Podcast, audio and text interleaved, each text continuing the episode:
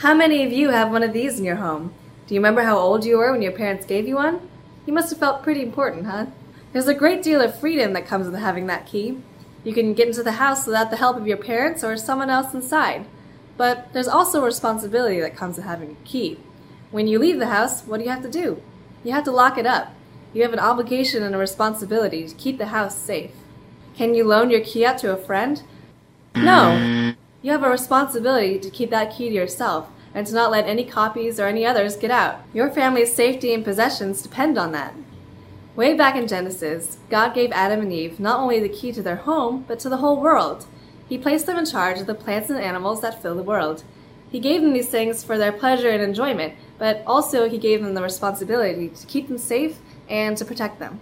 How do you think we, as their descendants, have done in that job? When you look at the pollution, the litter, and the harm that has been done to our planet, it's pretty clear that we haven't been living up to our responsibility.